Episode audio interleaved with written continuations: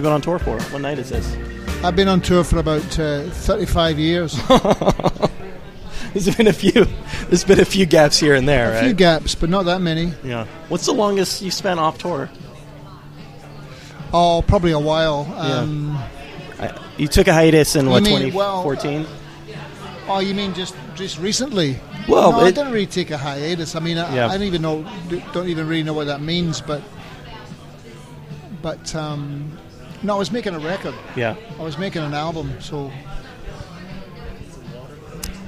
we're getting uh, we're Yeah, getting some, we're but some being- water would be good. sure, yeah. You've never uh, you've never run into a, a wall at any point. A wall. Yeah. Uh, I've run into a few walls. Yeah. But you've. I mean, you know, I'm. w- So so You so. mean in terms of writing songs? yeah, in terms in terms of. Uh, I mean, has has there ever been any point in your adult life when you just haven't necessarily felt like playing music? Yeah. Thank, you. But I haven't felt like playing music. Oh yeah, absolutely. Yeah, but I can never think of what else to do. I mean, I thought about it. I thought, well, what else would I do? And I, I always, um, perhaps you could call it a lack of imagination. But Yeah. I, I, um, I always think, well, I mean, sometimes I think that um, I'd like to stay home more. I really like being in the studio. I, I enjoy that. Yeah. and um, sometimes I think, well, maybe I maybe I could stay home more and just maybe work with different people, write songs, and um, I talked to Sia a while ago, Yeah. and she said, "What do you? Why do you keep going on tour? Why don't you just stay home?" And uh, I go, "Yeah, maybe I should." Um, she's your niece, right? Well, she's not my blood niece, Yeah. but I've known her since she was born. So, so she's doing incredible things. I'm I'm curious about the the dynamic between the two of you because you know you're obviously a little a little more old school when it comes to getting your music out there. Yeah, well, that's one way to put it. old school's very kind. Yeah. Well, It's very old-fashioned. the and- first- not the very- first word not- is accurate either way, right? Not very effective. Is that right? Well, I don't think it's very effective. No, no. I mean, it's it's effective to a point. But, Yeah. I mean, she's um, well, for one thing, she, you know, she writes those. She has incredible um, lyrical and melodic fa- um, facility, and and uh, works very quickly, and she's kind of hit her stride at, the, at a perfect at, at a perfect time, you know. So, I mean, uh, I mean, 35 years ago, I couldn't put a foot wrong, really. Yeah. You know, when I when I when when, I was with the old band, and I'm I'm doing good work now. Like I'm not complaining. I, you know, going on tour is I wouldn't do it if I if there wasn't something about it that I liked. But um, it's very difficult to get new material uh, noticed if you don't get you know exposure on. Yeah. I mean, radio is an old-fashioned uh, medium as well, but it still has importance in terms of just getting exposing your music to the public. That's why television's really great, or film and television is is, um, is good. And touring's okay. Like my audiences are increasing, but it's incremental, you know, as opposed to, you know, getting a, a, a, mass media exposure and and and uh, building on that. You know what I mean?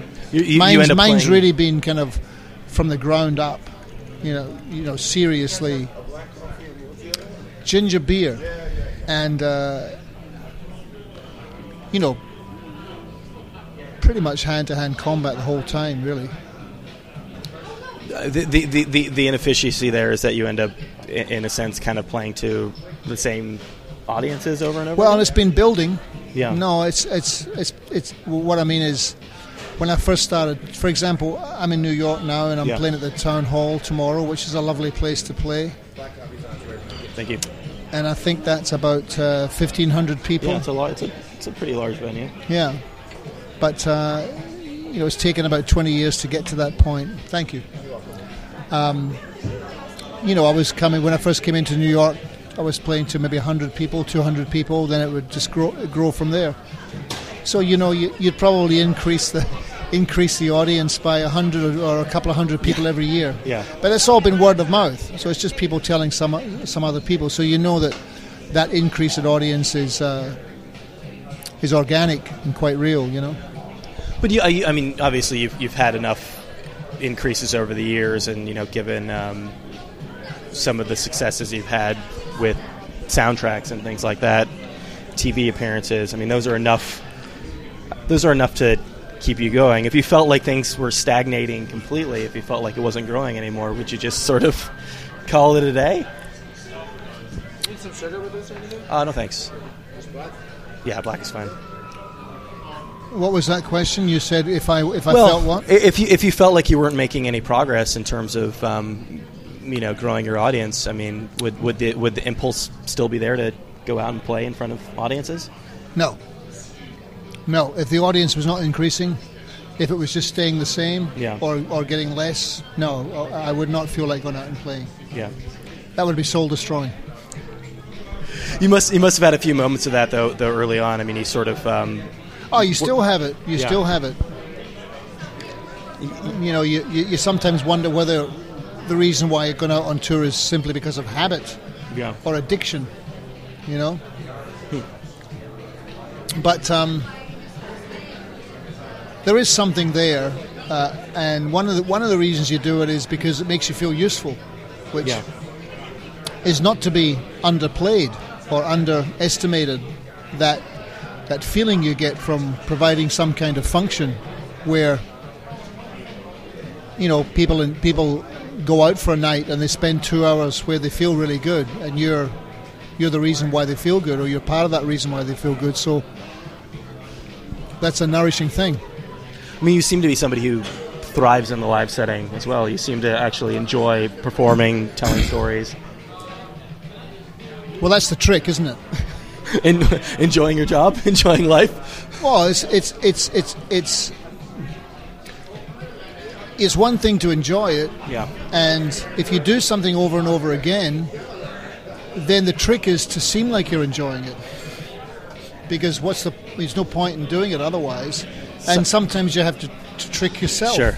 Sometimes you have to trick your subconscious into going, well, you know, you're going to enjoy this whether you want, you know, whether you whether you're feeling like it or not. You have you, so in other words, you kind of take yourself out of it, out of the out of the you take yourself take yourself out of the equation, and put yourself inside it more, and and kind of you know less in control of it. You know, you let the song speak. You let the you know um, it's a little bit you know slightly esoteric, I suppose, but but you're you know you're there, so you you have some kind of control over the situation, but in a way you kind of let go of of Yeah. trying to really you know hold the reins too tight, and then and then you can relax a little bit and. Something unusual might happen, or you leave yourself open for for for surprises, and and um, just get out of your own way and let things be, and you can you can really enjoy the moment more. You know. Do, do you have that, that sort of that, that Bob Dylan impulse to make things sound a little differently, to, to, to try new things out as you're playing old songs? Is that what he does? Yeah, well, every- every you know, just about every live show I've seen of him, the the, the, the takes on the song sound incredibly different from performance to performance.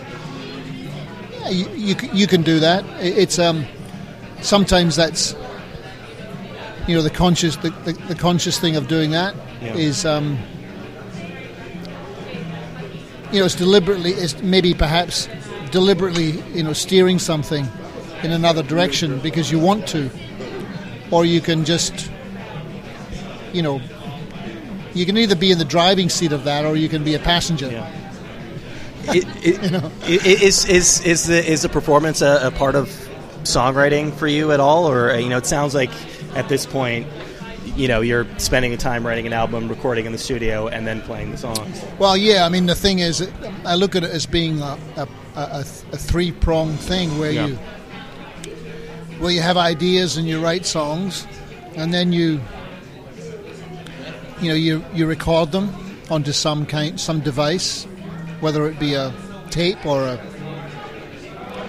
you know a software program, Pro mm-hmm. Tools. You record it, so you make a record of those songs, and that's a performance in itself. That's that's the first performance, and it's the one you keep. So it's important. It's an important Yeah. performance. Better be good. Yeah. and then you spend the rest of the time, in in one sense, reproducing that, Yeah. which is not so exciting because it's a reproduction of that initial performance. So you have to, in a way, in a sense, make it something else. You have to constantly be open for it to be something else. Otherwise, all you're really doing is trying to replicate something which you've already done. It, you know, it's, it's it's funny. I, I you know I I've, I have this conversation with a, a lot of creative people, and you know, obviously everybody, no matter how good your job is, or no matter how jealous other people are of your job, you know, we've all got times where we don't necessarily want to do it, but it's you know, you sort of have to take a moment and remember that how, how lucky you are at the end of the day that, that this is what you're able to do for not only what you're able to do for a living, but that you've been able to do it for as long as you've been able to do it for. Well, that's that's the thing. That's that's the amazing thing, and that's the re- that's one of the reasons why you, um, you know, you can look upon it as being luck, Yeah. but uh, I don't look upon it as being luck so much. It's mainly um, tenacity, and mainly having something that people want to hear, or not everyone wants to hear it, but the Yeah. people who come to they come to see you, they obviously want something from you. There's something that you have that they that they keep coming back for and bringing other people. So that's good. And if you have a little bit of luck along the way, that's that's cool too, you know. But I mean, I started doing this when I was 14. Yeah. So I'm very fortunate, you know. I, I am fortunate, but I've always I've always felt that. Even when I was very young, I felt fortunate because I had, you know, never was I never was poor. I was never hungry, so I always felt very fortunate to have, you know, come from a family that I was looked after, you know, by my parents and and they gave me some really good simple advice like my father just said to me look you just have to be prepared for life which seems like a simple thing but it's quite profound in its own way Yeah. which I think is true. You, you really do. You have to be prepared for whatever life throws at you and try and come through it somehow or dodge it or roll with the punches and, and keep moving you know? I think it's I think it's important to keep moving to keep mm. moving forward. And uh, because if you sit still nothing happens you know? And then if, if you are moving forward then you tend to attract luck. Did, did you were you prepared for so so you started at 14 how how how old were you when the band really started taking off? About 28 about 28 Yeah. okay. So that's a it's a It's a- decent amount of time of, of going out there and playing music. It's not it's not yeah like well, I mean I was going to school as well. Yeah. I went to university and all that but it was really I was just coasting. I was biding my time trying to write songs and try and figure out how to you know how to make a mark. Yeah. Were you, as your father said, were you were you prepared for for that initial wave of success? I think so. I mean, I think that uh, I think there were some difficulties. You know, um, I think that there's some things I would have done differently. I think that I think that men who are confined together f- for a while have very limited communication skills. Yeah. So you can you could probably diffuse situations or make things better if, if communication skills were better. But that's all looking back at things and, and the way things were, not the not the way things are. But um, like I don't think my band was really destined to go any longer than it did, no matter you know really no matter what happened. So we, we were we were very very successful. So and, and I, I think I felt that we that I was prepared for that to a degree. It's what I wanted, Yeah. and I got what I wanted. You know, You want to be a rock star. exactly, and I got that. And then, uh, well, the, the the interesting thing I think is once you get it, you know, it's like okay, what do you do with it? Yeah. And then if it goes away, what do you do with the rest of your life? It's a pretty it's a pretty early early you know point to be dealing with worrying about the rest of your life. You know, after at that age. Yeah, I think so. I, you know, I, I I'd heard you at some point describe. I, I, I think you had sort of described the uh, the group as being basically a a bunch of hippies, and, and, and that in a sense, um, as, as a band as we know it now, that you were kind of created in the studio in terms of turning you into a pop band, in terms of Yeah. you know, really like bringing you up to the 1980s in a way. Um, did that did that change things for you? I mean, you know, when when when you were really, uh, you know, uh, and I think probably at your heart have always been this kind of singer songwriter. Did you feel that there were certain expectations that you needed to live up to? No, I think more than I think what it was was when we started playing live. We were very good live, and Yeah. we always attracted a really strong live audience. But what we really were were we were really a jam band. Yeah. we really jammed a lot. Yeah. And I think that's really important for a band to try and figure out where the songs are going. And it's like road testing a song. Yeah. And I mean, you can write a song very, very well, very succinctly, and then go out and play it for three and a half minutes or four minutes. But we tended to stretch the songs because that's who we were. Yeah. You know, we had Greg played saxophone, played flute. When you've got a flute player in the band, there's some jamming. That's, yeah, exactly. Whether, whether you want to or not. Yeah. Yeah. So, um, so the songs were like that. You know, for example, "Who Could It Be Now?" Yeah. You know, it always had the saxophone hook in the song, but it didn't come. It didn't. It didn't appear until halfway through it.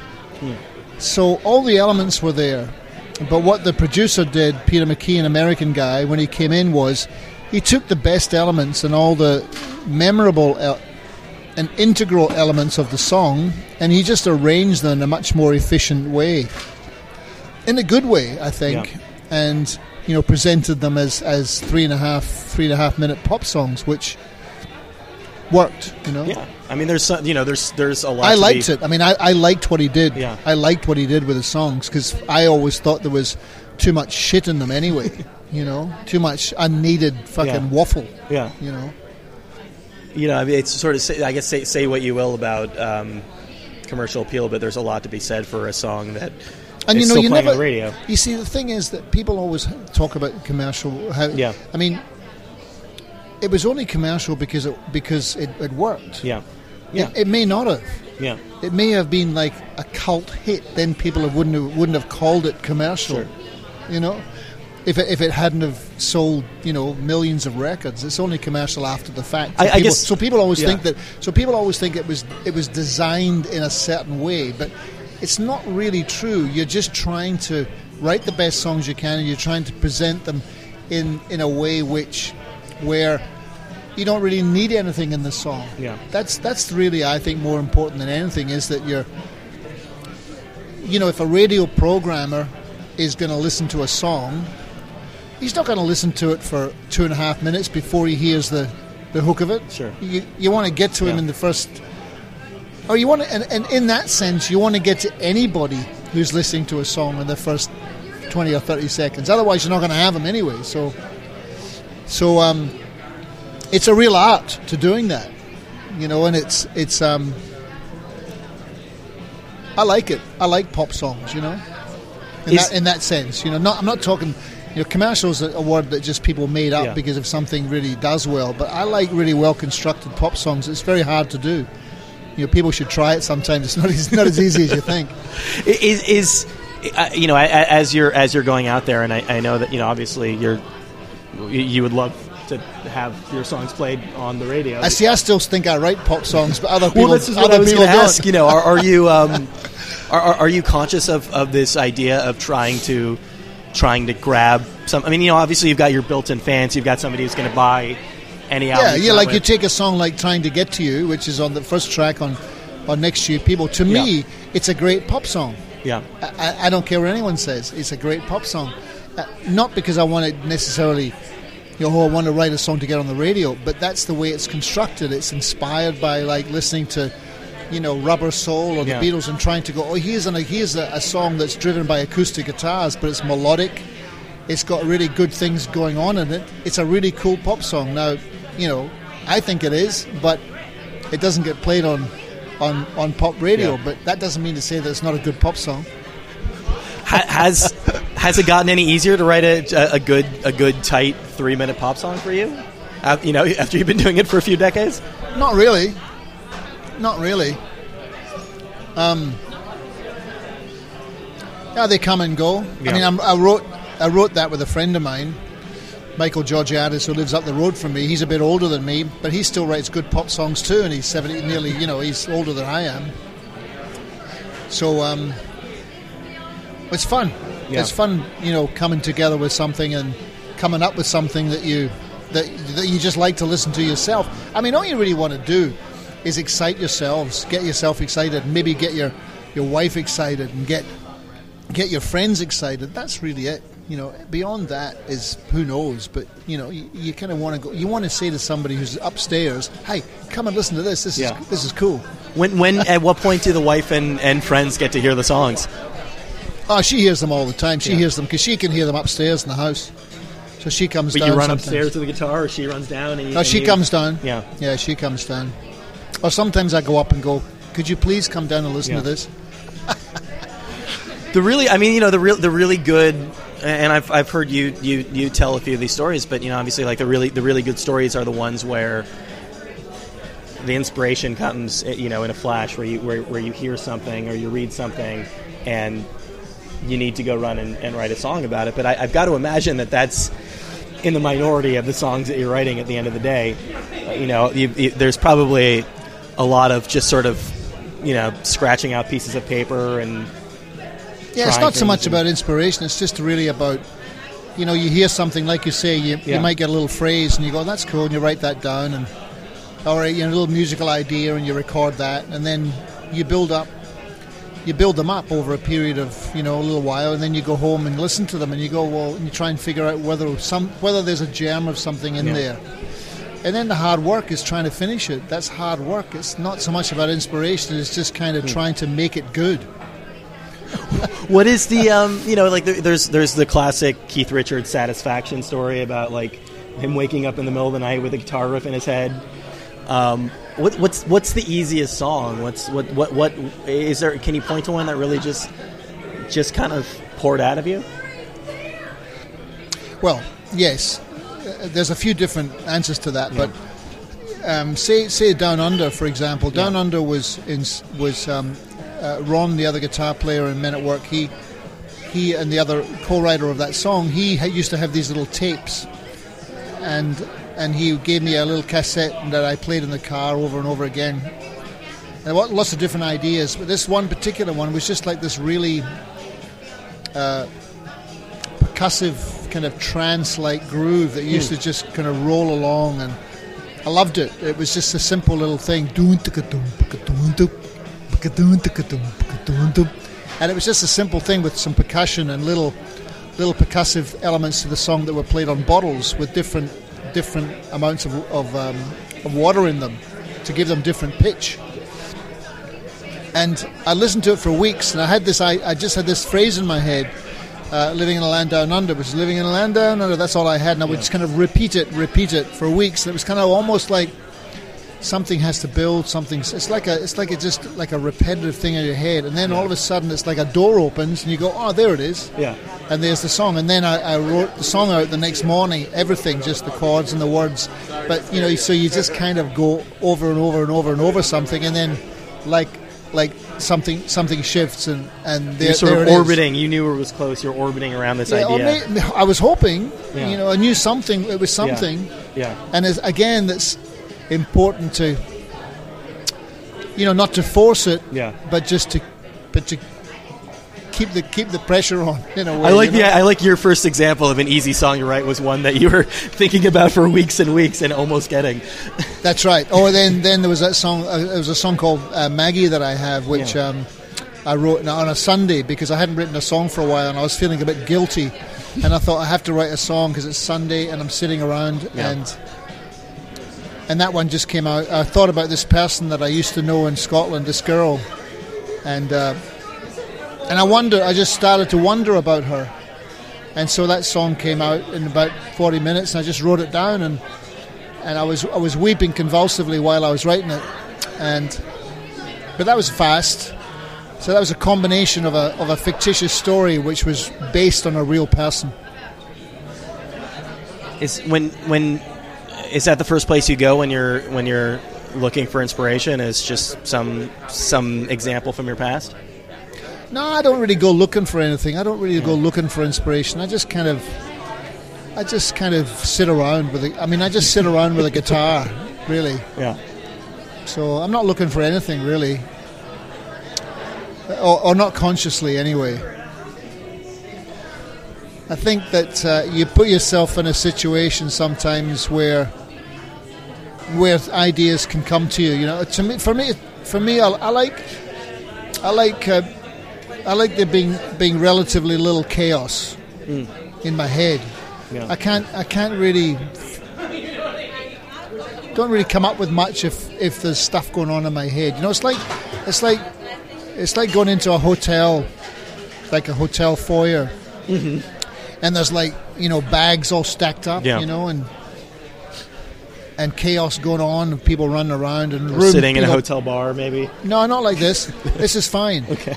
But people's, you know, uh, you know, people's rooms not being ready. Yeah. People yelling at the guys behind the count, you know, reception and stuff, and then you just want to turn around and walk walk straight out Yeah.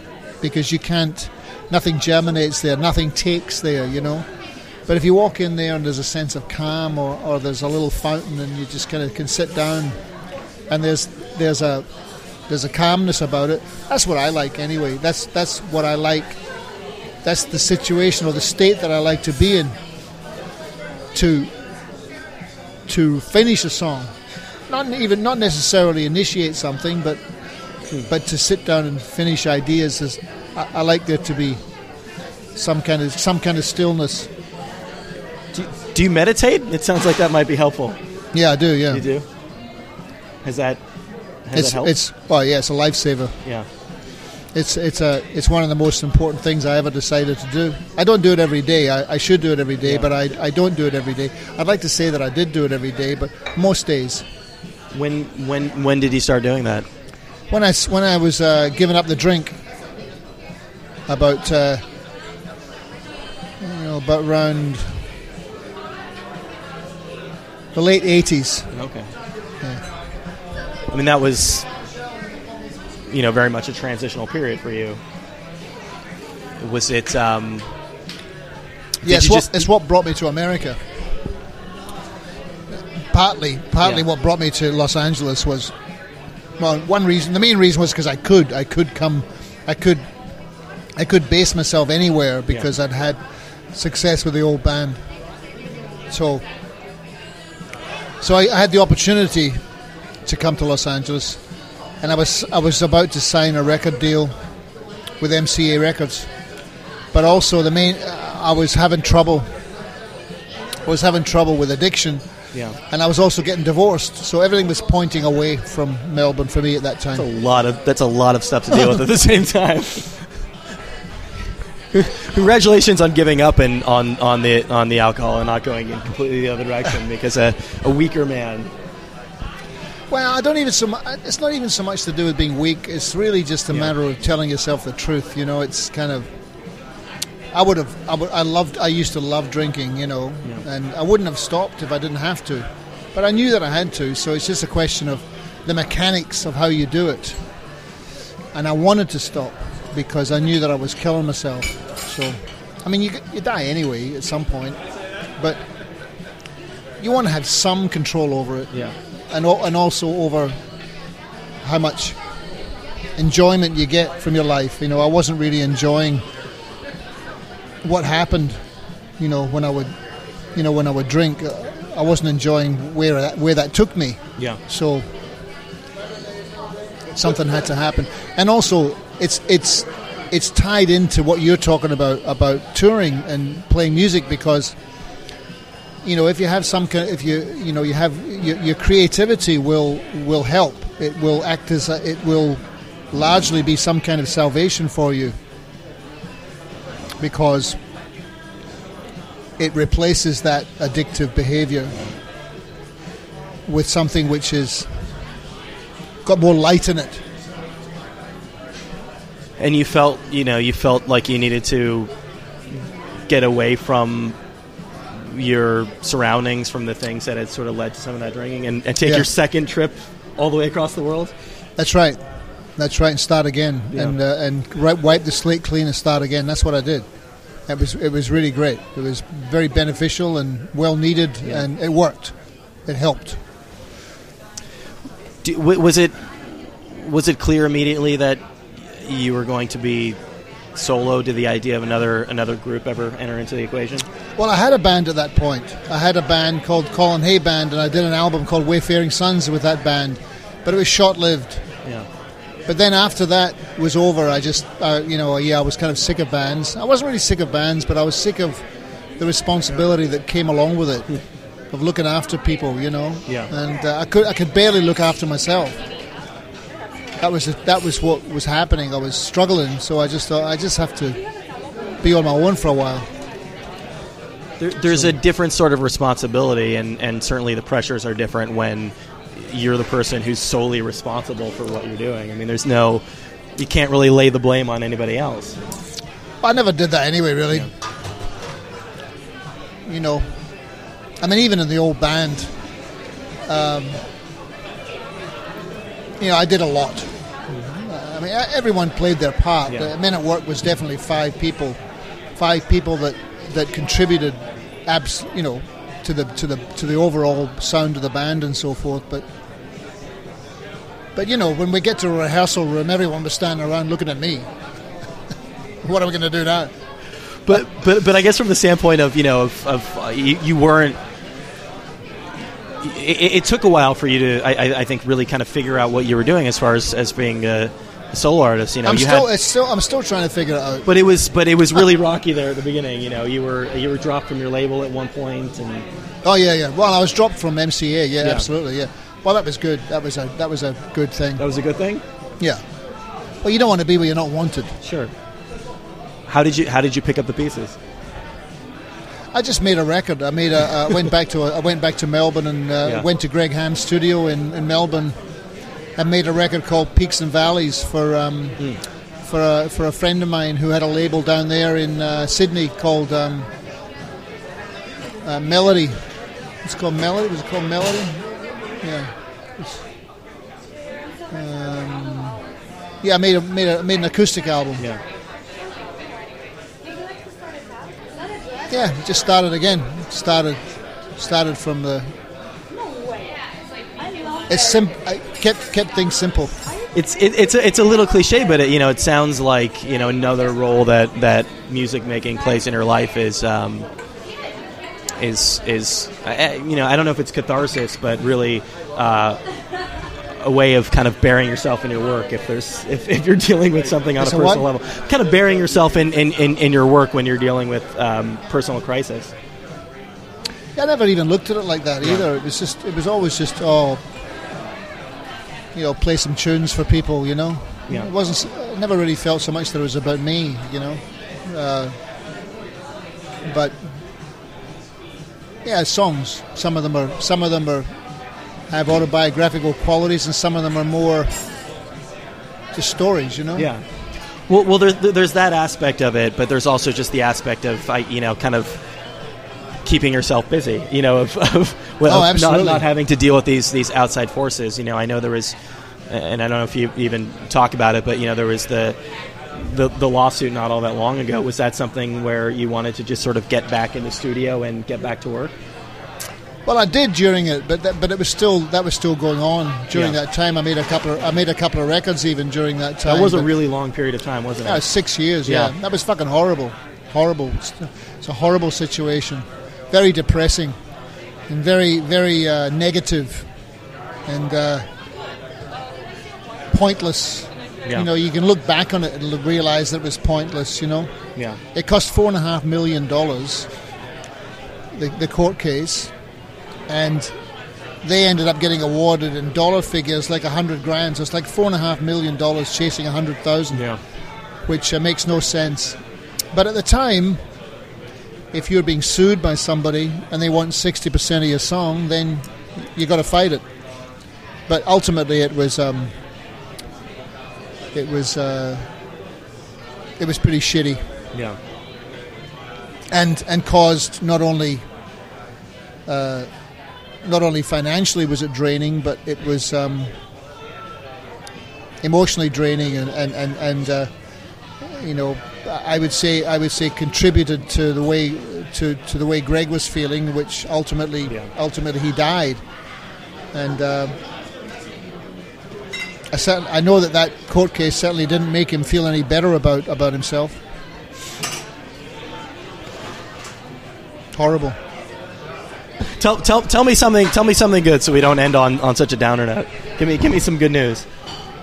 Well, let me tell you about Greg. He was Yeah. um, he was one of the most wonderful men that I've I ever met, and uh, you know I miss him every day. But he was one of the funniest people in the world, and um, he was really the he was really the um, in many ways he was one of the reasons why the band stayed together for so long because he was um, he was a really you know bright. Um, light energy. You know, he was really. I don't mean light as in weight. I mean light as in light and darkness. You know, he was fabulous to work with, and um, he was a real facilitator of, if that's the right word. Yeah. You know, between the between the other energies within the band. You know, Yeah. so um, yeah, he was such such a lovely man, and um, it's. It's terrible. It's terrible that he's not here anymore. It's, it's Do, do, do you miss collaboration in the way that you had it when, when you were a full band? No, we didn't collaborate that much, to be honest. I mean, I would write songs, and Yeah. there's a little bit of that, but we'd get to the rehearsals, to, we'd rehearse songs, and but no, I I still collaborate with people. Yeah. I collaborate with you. Collaborate with whoever you work with. If they come into this, if you walk, they walk into the studio to work on something, you're collaborating with them. Yeah. Is your stuff better when you're working with someone else? Well, it depends. Sometimes, sometimes songs and, and situations feel like they're feel like they have a solitary Yeah. component. You know that they should just be treated that way. And then sometimes having having somebody else's con- contribution and energy really takes it somewhere better than Yeah. you could come up with yourself. But yeah, often it's just circumstantial. Then sometimes design. You know, sometimes you like with uh, that song "Next Year People" on the last record.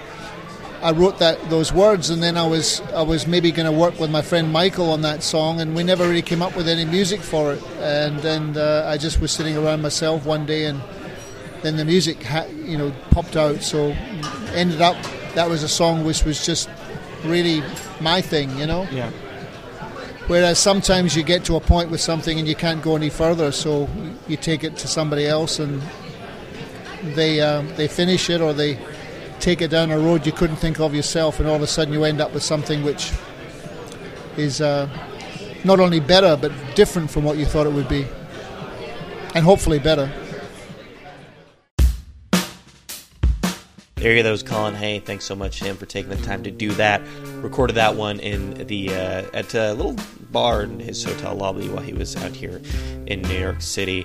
Um, really fascinating conversation. wasn't wasn't sure where it was going to go, but uh, I think it went to some, some really interesting conversations. I think it went a little bit long too, so I apologize to uh, the, the there were some there were some scheduling questions, so I apologize to the person who was who's waiting after us. But I don't know. Went for the best for us. Uh, uh, really, really interesting, especially toward the end there. Thanks so much to him for taking the time to do that. Thanks to uh, Carrie for setting that one up. Thanks to Brian for editing the show together. Thanks to Mark and everybody else at the, the Boing Boing Podcast Network. If you like this show, many other fine shows to check out over on iTunes. And while you're over at iTunes, you should take the opportunity to, uh, to, to rate the program. Give us give us some stars. Any feedback, it's riylcast at gmail.com. You can follow us on Tumblr. That is the first and best place to get all of your RIYL related information. That's riylcast.tumblr.com. What else? Like us, on uh, Facebook. Um, oh, and uh, check out Colin's new record. It's out now from uh, Compass Records. It's called Next Year People, and it's really, really great. So uh, thanks so much to him. Thanks to you guys, and we will be back just about this time next week with another episode of RIYL.